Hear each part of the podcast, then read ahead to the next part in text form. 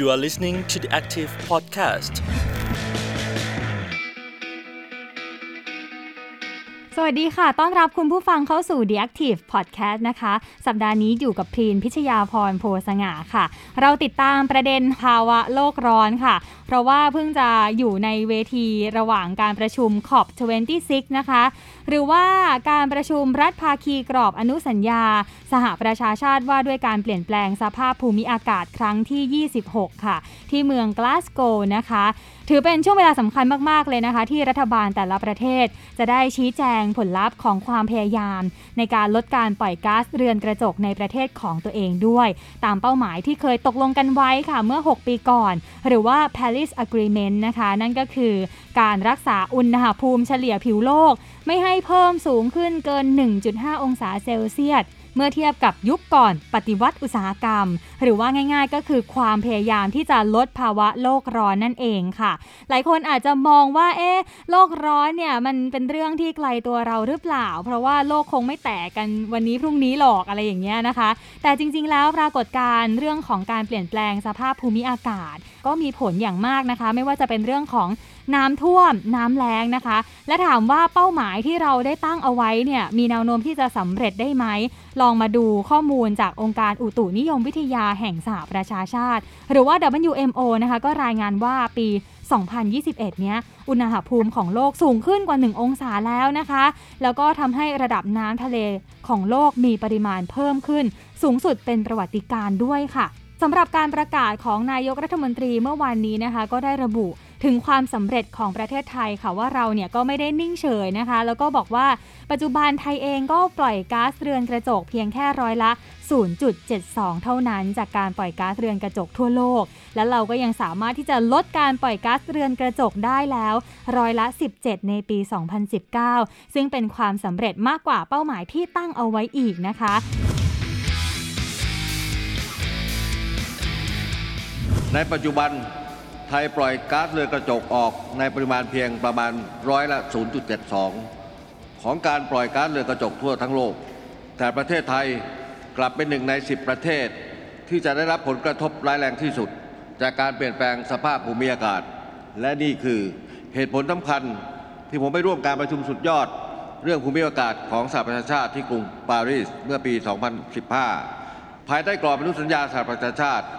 ว่าด้วยการเปลี่ยนแปลงสภาพภูมิอากาศ ไทยได้กำหนดเป้าหมายนามา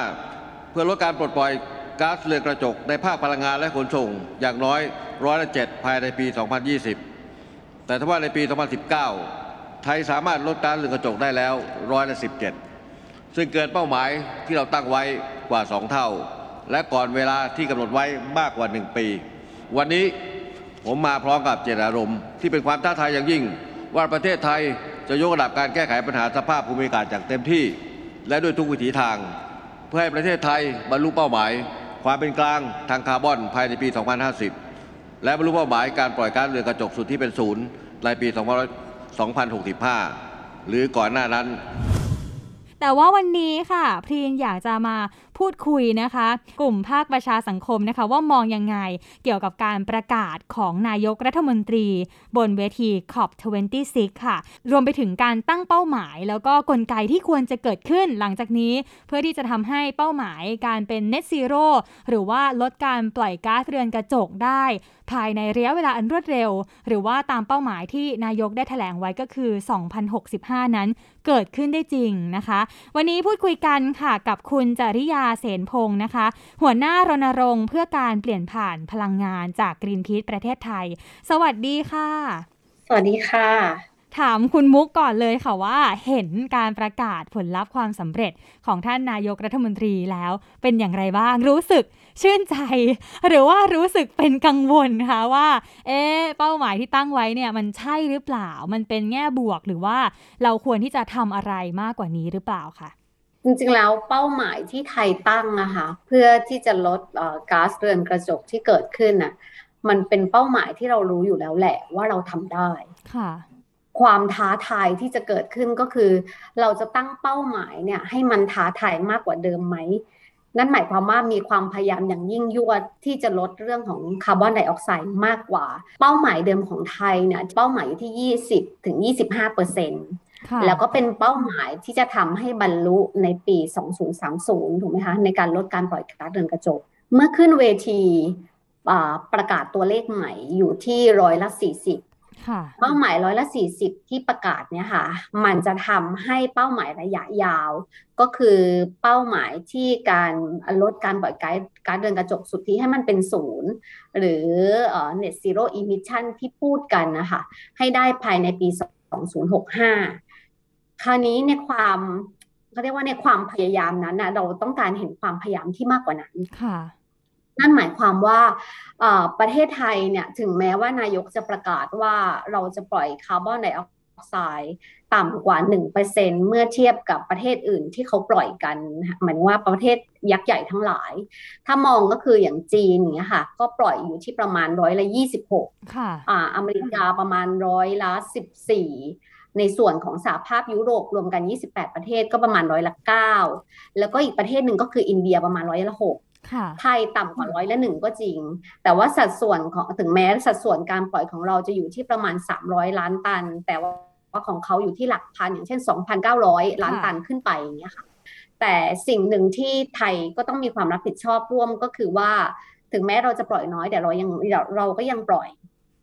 กับอันที่สองก็คือ ถึงแม้ว่าเราจะปล่อยน้อย แต่ว่าเรากลับได้รับผลกระทบเขาเรียกว่าความเสี่ยงและภัยพิบัติที่เกิดขึ้นหายนะที่เกิดขึ้นจากสภาพภูมิอากาศฉุกเฉินนะคะซึ่งเราติดหนึ่งในสิบของโลกมาโดยตลอดในการจัดอันดับตั้งแต่ช่วงปี 2000 ที่ผ่านมาเนี่ยค่ะ จนถึงปัจจุบัน คือเสี่ยงที่จะได้รับผลกระทบเนาะใช่ค่ะ คราวนี้ตัวเลขแต่ตัวเลขร้อยละสี่สิบอะ เป็นตัวเลขที่น่าสนใจ แต่ตัวเลขที่น่าสนใจกว่าก็คือ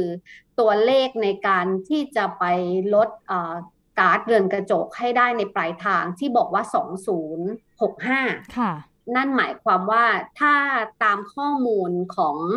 IPCC หรือคณะกรรมการระหว่างรัฐบาลว่าด้วยการเปลี่ยนแปลงสภาพภูมิอากาศเนี่ยให้ข้อมูลในเชิงวิทยาศาสตร์ไว้ว่า ในการที่เราไทยจะร่วมเป็นหนึ่งในเรื่องของคงอุณหภูมิเฉลี่ยผิวโลกเนี่ยไม่ให้เกิน 1.5 องศา นั่นหมายความว่าไทยต้องร่วมกันทำให้บรรลุภายในปี 2050รัฐบาลไทยเนี่ยประกาศความเป็นศูนย์ในเรื่องของอการปล่อยก๊าซเรือนกระจกเนี่ยอยู่ที่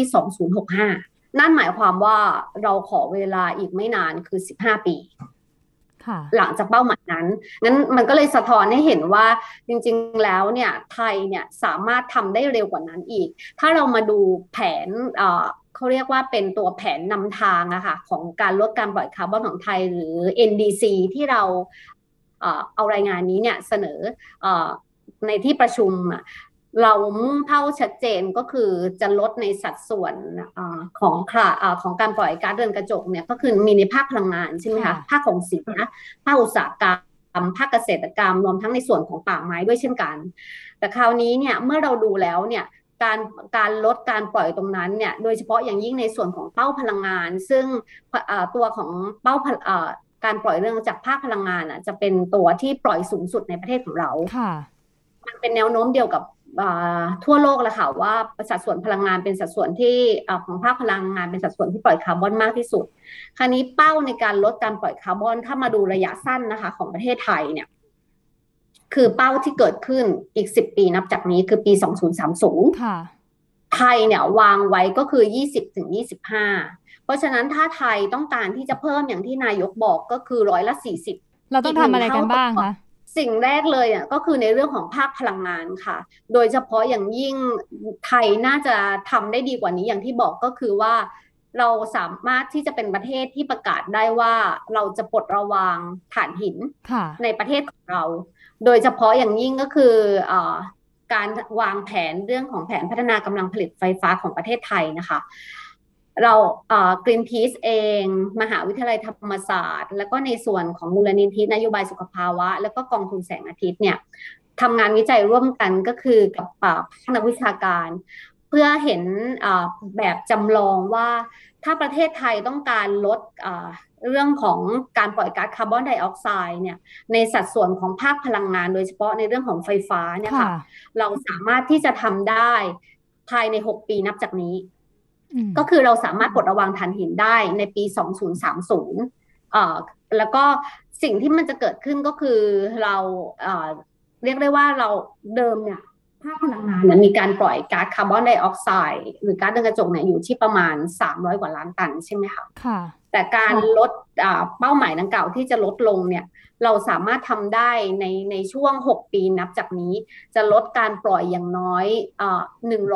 129 ล้านตันคาร์บอนไดออกไซด์เทียบเท่า งั้นเราเลยเห็นความสำคัญว่านายกควรจะประกาศอีกอันหนึ่งก็คือประกาศจุดยืนที่จะปลดระวางเรื่องของถ่านหินของประเทศไทยได้บนเวทีโลก แล้วผลที่มันเกิดขึ้นเนี่ย เรามองว่า นอกจากการลดการปล่อยก๊าซคาร์บอนไดออกไซด์รวมถึงก๊าซเรือนกระจกที่จะเกิดขึ้นแล้วเนี่ยมันมีผลในเรื่องของการลดการปล่อย PM 2.5 ในประเทศเราเองด้วย แล้วอีกส่วนหนึ่งก็คือว่ามัน มันคือแผนที่จะพูดถึงเรื่องของการฟื้นฟูเศรษฐกิจที่มาจากการจ้างงานหรือธุรกิจที่มันเป็นธุรกิจพลังงานหมุนเวียนธุรกิจสีเขียวที่นายกกำลังพูดถึงในตอนนั้นตามคำถ้อยแถลง อีกทั้งศักยภาพของพลังงานหมุนเวียนของไทยเนี่ยที่ทำการศึกษาเนี่ยเรามีศักยภาพมากกว่า 43,000 เมกะวัตต์ซึ่งเราทั้งประเทศนะคะใช้ไฟฟ้าอยู่ที่ประมาณ 30,000 เมกะวัตต์ แต่ศักยภาพพลังงานหมุนเวียนที่เกิดขึ้น ไม่ว่าจะพลังงานแสงอาทิตย์ จากพืชเกษตร หรือจากพลังงานลมในการผลิตไฟฟ้าเนี่ยมากกว่าที่เราใช้อยู่ในปัจจุบัน ไฟฟ้าที่เราใช้อยู่ในปัจจุบัน นั้นศักยภาพที่เรามีทำยังไงถึงจะเอามาใช้ในการให้เกิดการลงทุน เพื่อเดินหน้าในการเปลี่ยนผ่านพลังงานนะคะอันนี้คือภาพที่ชัดเจนที่ต้องเกิดขึ้น หลังจากที่นายกกลับมา หลังจากการประกาศที่เวทีโลก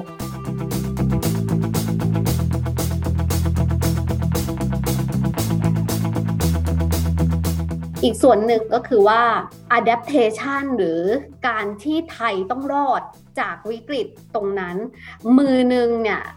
เราเองก็จำเป็นที่จะต้องลดที่ต้นต่อนะคะ ในการร่วมกันรับผิดชอบ ในการลดการปล่อย ไทยเองเนี่ยถ้าดูประเทศในภูมิภาคเอเชียตะวันออกเฉียงใต้อะคะ่ะมีการจัดอันดับ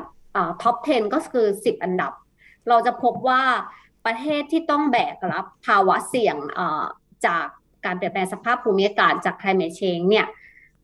มีสามประเทศของเอเชียตะวันออกเฉียงใต้อยู่ในนั้นหนึ่งก็คือมีเมียนมา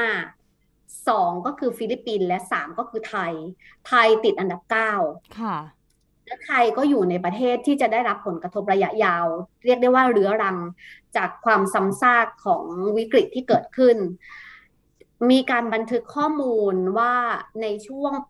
ตั้งแต่ปี 2000 ก็คือปี 2543 จนถึงปี 2563 20 ปีที่ผ่านมาเนี่ยค่ะ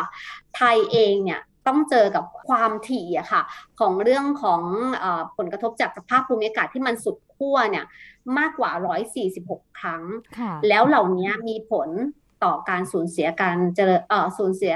การเติบโตในเชิงเศรษฐกิจที่เราเรียกว่า PDP ด้วยเช่นกัน แล้วมูลค่าความเสียหายของไทยเนี่ยไม่น้อยเลยนะคะ ก็คืออมีตัวเลขจากรายงานของ global เองเนี่ยบอกว่ามากกว่า 7,000 ล้านเหรียญสหรัฐ โจทย์ถัดมาก็คือนอกจากนายกกลับมาแล้วจะปรับหรือว่าทำให้แผนเนี่ยในการลด การปล่อยเนี่ย มันเข้มข้นมากขึ้นแล้วเนี่ย อีกแผนหนึ่งก็คือ เราจะอยู่รอดท่ามกลางความเสี่ยงหรือปรับตัวเหล่านั้นได้ทันได้อย่างไรอย่างเงี้ยค่ะ อันนี้สำคัญมาก แล้วประเด็นใน ถ้อยแถลงมีการพูดถึงเรื่องของการช่วยเหลือหรือเงินกองทุนที่เป็นส่วนกลาง ที่ผ่านมาเนี่ยเงินที่อยู่กองกลางเนี่ยน้อยกว่า 50%จะมาถึงประเทศยากจน ส่วนใหญ่จะอยู่ที่ประเทศที่มีรายได้ปานกลางเนี่ยค่ะในการที่จะฟื้นฟูหรือรับมือกับกับในเรื่องของวิกฤตที่เกิดขึ้นในส่วนนั้นโดยการสนับสนุนทางด้านการเงินและเทคโนโลยี อย่างเต็มที่และเท่าเทียม รวมถึงการเสริมสร้างขีดความสามารถ จากความร่วมมือระหว่างประเทศ และกลไกภายใต้กรอบอนุสัญญา ผมมั่นใจว่าประเทศไทยจะสามารถยกระดับ NDC ของเราขึ้นเป็นร้อยละ 40 ได้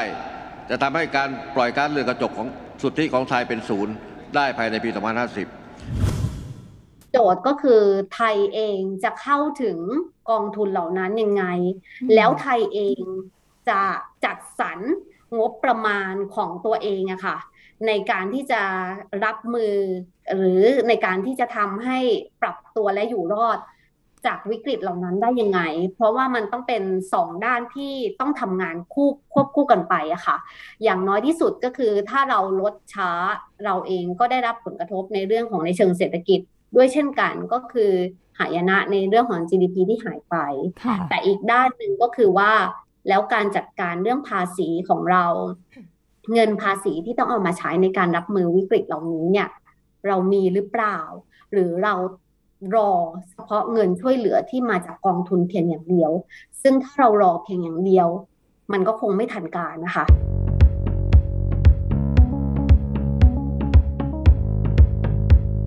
อีกเรื่องหนึ่งที่อยากจะถามค่ะ ก็คือขยายมาจากเรื่องของเชื้อเพลิงนะคะ ซึ่งกินพิษเองเนี่ยก็มีจุดยืนในเรื่องของการให้ยุติการใช้หรือว่าการพึ่งพาเชื้อเพลิงฟอสซิล หรือว่าโรงไฟฟ้าถ่านหินต่างๆนะคะ อยากจะถามคุณมุกอะค่ะว่า จริง ๆ แล้วเรามีฉากกระทัดยังไง หรือว่าเรามีแนวทางยังไงที่จะสร้างความมั่นใจให้กับประชาชนได้ว่า หากเรายุติการพึ่งพาพลังงาน ในในทางนี้แล้วเนี่ยจะไม่ไป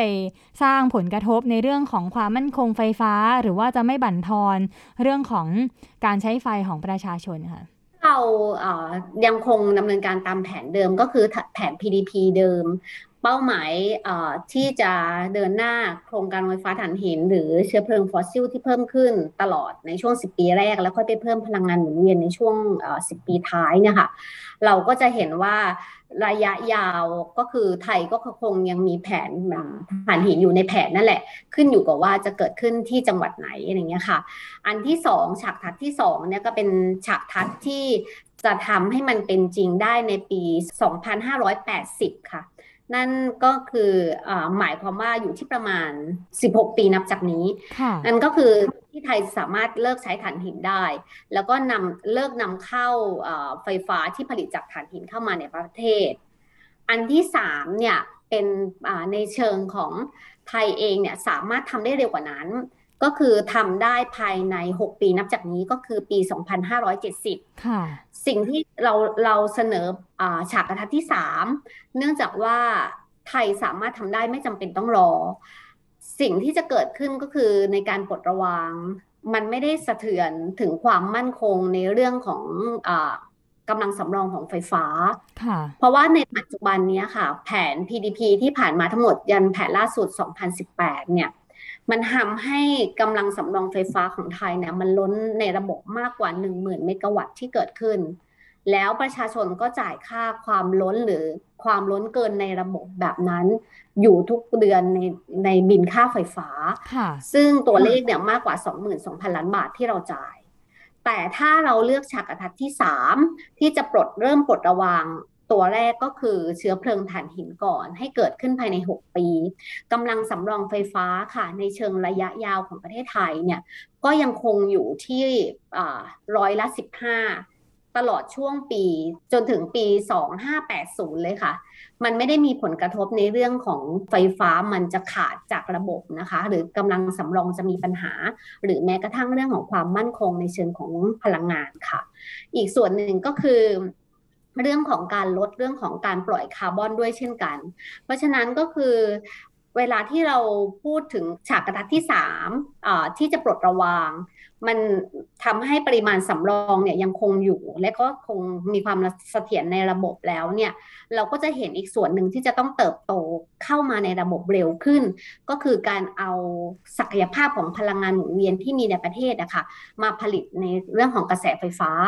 ถ้าปัจจุบันนี้ค่ะ เราจะเห็นก็คือว่าเวลาเราดูแผน PDP นะคะะเราจะเห็นแผน PDP เนี่ยมีความและกระปิดและกระเปิด ในเชิงของนโยบายเรื่องของพลังงานหมุนเวียนในการรับซื้อก็คือเป็นระบบโคตาพอเราไปแผนใหญ่ในแผน PDP ของประเทศ เราจะเห็นว่าตัวเลขของการจะผลิตไฟฟ้าจากพลังงานหมุนเวียนเนี่ยสูงมาก มากกว่าหนึ่งหมื่นเมกะวัตต์ด้วยซ้ำนับว่าเป็นวิสัยทัศน์ที่ดี แต่ระยะเวลาในการที่จะเอามาใช้อะก็คือ โดยเฉพาะ 3 ปีแรกจะให้ความสำคัญกับการเอาเข้าเชื้อเพลิงฟอสซิล แต่พลังงานหมุนเวียนนะคะไปกองไว้ 10 ปีสุดท้ายการกองไว้ใน 10 ปีสุดท้ายค่ะ ในแผน PDP มี 20 ปีอะไม่มีผลต่อการเปลี่ยนผ่านพลังงานที่ยั่งยืนของประเทศไทย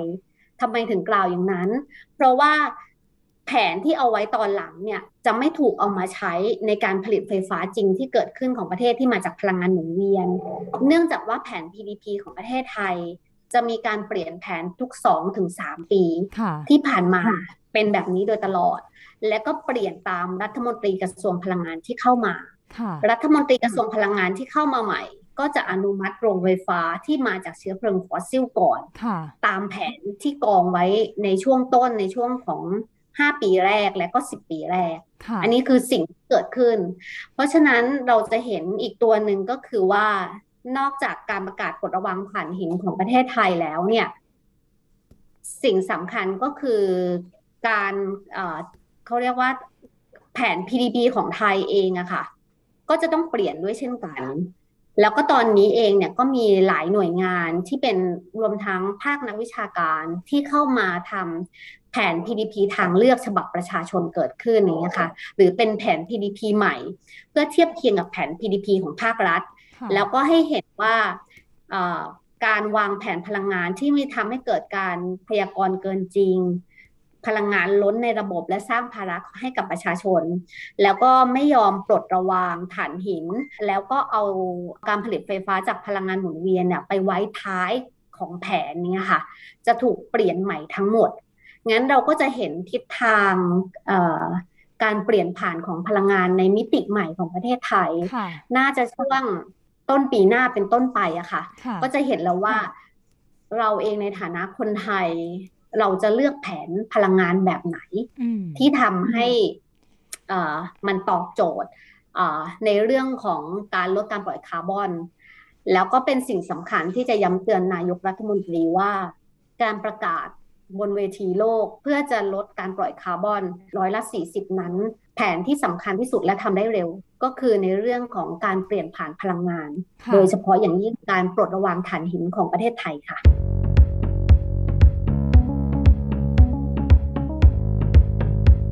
หลังจากนี้กรีนทีจะขับเคลื่อนต่อยังไงเพื่อที่จะผลักดัน ให้นโยบายเรื่องของพลังงานสะอาด หรือพลังงานทางเลือก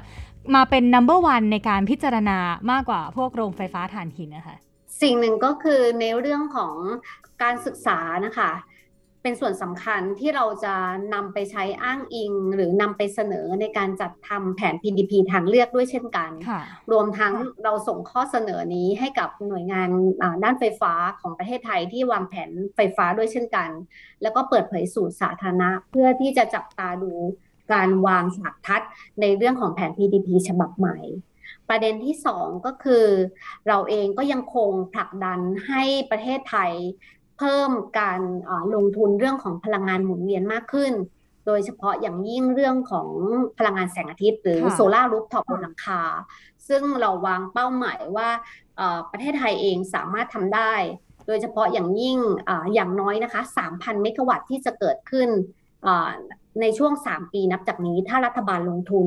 3,000 เมกะวัตต์อะก็เท่ากับโรงไฟฟ้าขนาดใหญ่จำนวน 3 โรงนะคะ มันมาจากไหนก็คือมาจากอย่างน้อย 1 ล้านหลังคาของประชาชนเนี่ยสามารถที่จะติดตั้งโซลาได้จากการลงทุนของรัฐ และก็คุ้มทุนในระยะเวลาภายใน5-8ปี อันที่2ก็คือมาจากโรงพยาบาลทุกแห่งทั่วประเทศอย่างน้อย8,000กว่าแห่ง ที่เดินหน้าในการติดตั้งเรื่องของโซลารูฟท็อปหรือพลังงานแสงอาทิตย์บนหลังคา กลุ่มที่3เนี่ยก็คือเป็นกลุ่มในเรื่องของโรงเรียนค่ะ โรงเรียนขนาดเล็กขนาดกลางขนาดใหญ่ของประเทศไทยมากกว่า 30,000 แห่งเนี่ยก็สามารถที่จะเปลี่ยนโฉมไปสู่เรื่องของพลังงานแสงอาทิตย์ และก็ระบบการกักเก็บพลังงานที่จะต้องเอามาใช้นับจากนี้ต้นไป แล้วอีกส่วนหนึ่งมาตรการที่สำคัญมากก็คือ คณะกรรมการ กำกับกิจการพลังงานจำเป็นจะต้องนำเขาเรียกว่ามาตรการที่เรียกว่าหักลบกลบหน่วยหรือ net metering อะค่ะในการรับซื้อไฟฟ้าจากประชาชนจากการผลิตจากหลังคาของพลังงานแสงอาทิตย์เนี่ยเอากลับเข้ามาใช้ โดยมีหลักการสำคัญก็คือหนึ่งใช้ระบบการหักลบกลบหน่วยเข้ามาอย่างเช่น ถ้าบ้านคุณผลิตไฟฟ้าได้อ่าบ้านคุณใช้ไฟฟ้าหนึ่งร้อยหน่วย คุณผลิตได้ ห้าสิบหน่วย คุณก็จ่ายเงินแค่ห้าสิบหน่วยแล้วก็ในการขายไฟฟ้าในส่วนที่เกินเนี่ยขายเข้าระบบก็ต้องเป็นราคาที่ใกล้เคียงที่สุด หรือราคาที่เทียบเท่ากับราคาที่ซื้อมากลไกแบบนี้ค่ะ มันจะทำให้รัฐไม่จำเป็นต้องลงทุนอย่างน้อยกว่า 70,000 หลังคาเรือน ที่มีศักยภาพเริ่มต้นเป็นโมเดลแรก ในการที่จะเอามาตรการเรื่องของหักลบกลบหน่วยหรือ net metering เข้ามาใช้งั้นถ้าเราขับเคลื่อนทั้งทั้งทั้งพลังงานหมุนเวียน โดยเฉพาะแค่พลังงานแสงอาทิตย์อย่างเดียวอะค่ะ ก็ได้ในช่วง 3 ปีก็ราว3,000 เมกะวัตต์แล้วค่ะอืมเรียกว่าเป็นความหวังจริง ๆ นะคะ เพราะว่าตอนนี้ต้องบอกว่าประชาชนเนี่ยเห็นความสำคัญอย่างมากแล้ว และหลาย ๆ คนก็อยากที่จะพึ่งพาพลังงานสะอาดได้ด้วยตัวเองด้วย แต่ก็รออยู่ที่ว่านโยบายของรัฐจะเปิดรับแค่ไหน หรือว่าสนับสนุนได้มากน้อยแค่ไหนกรีนพีทก็ยังคงต้องผลักดันเรื่องนี้ต่อไปนะคะ วันนี้ซึ่งเดียทีฟเองก็จะนำเสนอข่าวสารดีๆ แบบนี้ เพื่อเป็นส่วนหนึ่งในการกระตุ้น ให้ภาครัฐและภาคส่วนต่างๆ เห็นความสำคัญด้วยค่ะ วันนี้ขอบคุณคุณมุกจริยาเสนพงศ์นะคะ ค่ะ ขอบคุณค่ะ สวัสดีค่ะ สวัสดีค่ะ ข้อเรียกร้องสำคัญของ Greenpeace นอกจากการยุติพึ่งพาพลังงานเชื้อเพลิงฟอสซิล พลังงานจากถ่านหิน ก็ยังเสนอให้ภาครัฐปฏิเสธการดำเนินธุรกิจ ที่ส่งผลกระทบทางสิ่งแวดล้อมในรูปแบบอื่น ๆ ด้วยค่ะ เพื่อที่จะหลีกเลี่ยงหายนะวิกฤตสภาพภูมิอากาศนะคะ ภัยพิบัติทางธรรมชาติ รวมถึงการเพิ่มขึ้นของระดับน้ำทะเล รายงานทั่วโลกก็คาดการณ์ค่ะว่านี่อาจจะเป็นทศวรรษสุดท้ายแล้วนะคะ หรือว่า 10 ปีสุดท้ายที่เราจะสามารถช่วยกันหยุดยั้งเหตุการณ์ดังกล่าวไม่ให้เกิดขึ้นค่ะ บางคนอาจจะยังสงสัยนะคะว่าโลกร้อนเนี่ยเป็นเรื่องที่ไกลตัวเราหรือเปล่านะคะ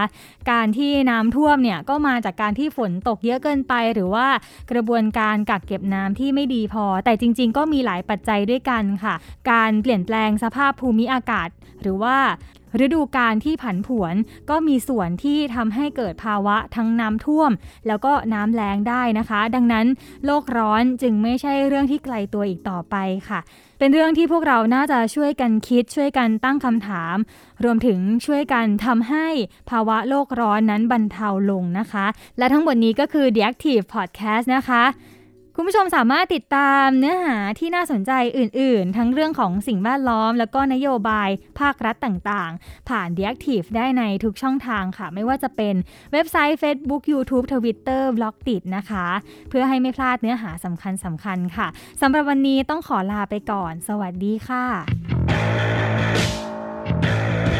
You are listening to the Active Podcast